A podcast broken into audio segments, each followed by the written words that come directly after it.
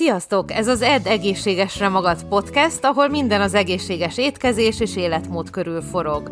Rudnai Peters Krisztina vagyok, táplálkozástudományi szakértő, személyedző, dietetikai hallgató, több, több mint 20 éve edzek, étkezek, tapasztalom és vendégeim vannak. Praktizálásom során szem előtt tartom az emésztés egészségét, az anti-aginget, vagyis hogy minél szebben öregedjünk meg, a gyulladás csökkentést és az élet hosszúságán. Ha még többet akarsz tudni, nézd meg a podcast leírását, vagy az étkeztudatosan.hu-t.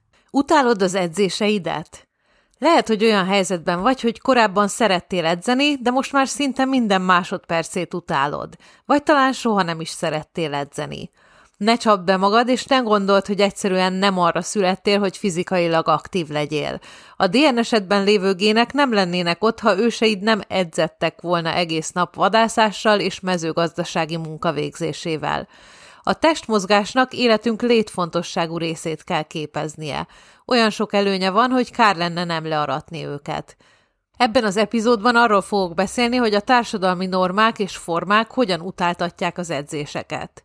Utáltam az edzés minden percét, de azt mondtam, ne hagyd abba, szenvedj most, és éld le az életed hátra levő részét bajnokként.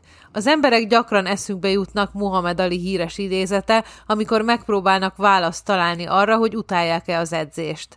Bár ez az idézet mindenképpen motiváló abban az értelemben, hogy fel kell adnod a mindennapi kényelmet annak érdekében, hogy valami nagyszerűt érj el, nem is vonatkozik rád úgy, ahogy gondolod.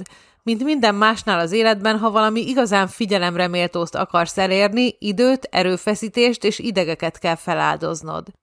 Ali esetében ez szó szerint vért, verejtéket, időt és hatalmas erőfeszítést jelentett.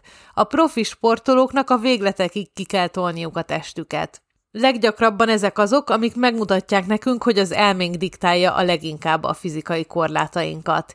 Másrészt valószínűleg nem vagy profi sportoló. Bár az edzésnek keménynek kell lennie, boldogságot kell adnia, hogy megcsináltad, természetesen rendben van, ha vannak olyan napok, amikor nincs kedved edzeni, és az edzés rosszul megy, de az edzéseidnek boldognak kell lenniük, nem pedig nyomorultnak. Az edzés gyűlöletének nagy része abból a tényből származik, hogy egy formába ragadtál, egy olyan formába, amelyet önkéntes társadalmi normák és elvárások hoztak létre. Ha testépítő vagy, akkor kizárólag testépítőnek kell lenned. Ha MMA-t csinálsz, akkor csak az MMA-hoz kell ragaszkodnod. Ha strongman csinálsz, akkor csak strongman edzést végez. Ez nem is állhatna távolabb az igazságtól, még akkor sem, ha az emberek természetesen azt gondolják, hogy az edzés fekete vagy fehér. Ki mondhatja meg neked, hogy nem lehetsz úszó, balettáncos, harcművész, erős ember egy az egyben? Így van, senki. Vannak, akik valóban tökéletesen illeszkednek egy edzési módba, de mások sok edzésmódot kevernek, hogy megfeleljenek igényeiknek és szenvedélyeiknek. Csinálj bármit, ami a legjobban tetszik, nem számít, hogy ez zumba vagy futás. Remélhetőleg mostanra sikerült meggyőzni arról, hogy szeretni kell az edzéseket. Talán még arra is ráébresztettelek, hogy miért kezdted el egyáltalán gyűlölni őket. A következő lépés az, hogy megtaláld a neked leginkább megfelelő tevékenységet. Felejtsd el a társadalmi normákat, nem szabad arra gondolnod, hogy mit gondolnak rólad az emberek, és nem szabad megpróbálnod címkéknek megfelelni.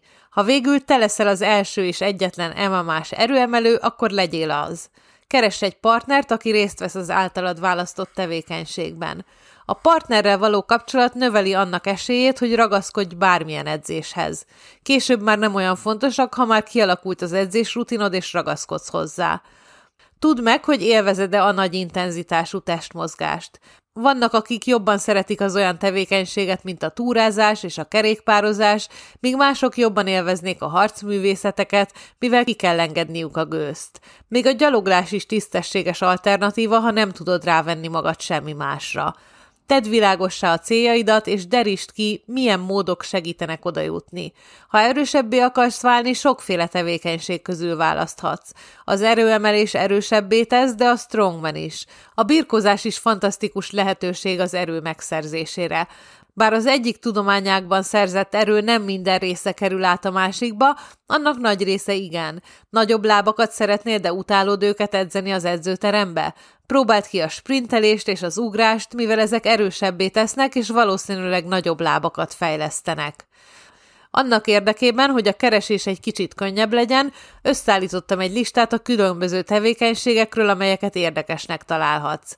Kerékpározás, csapatsportok, futás, gyalogtúra, úszás, ökölvívás, aerobik, zumba, terepfutás, gyaloglás, erőemelés, testépítés, atlétikai edzés, DVD vagy online otthoni edzések, gyógytorna, jóga, táncolás, birkózás, sziklamászás, ugrókötél, görkorcsolya, gördeszka, golf, tenisz, evezés és még sok más.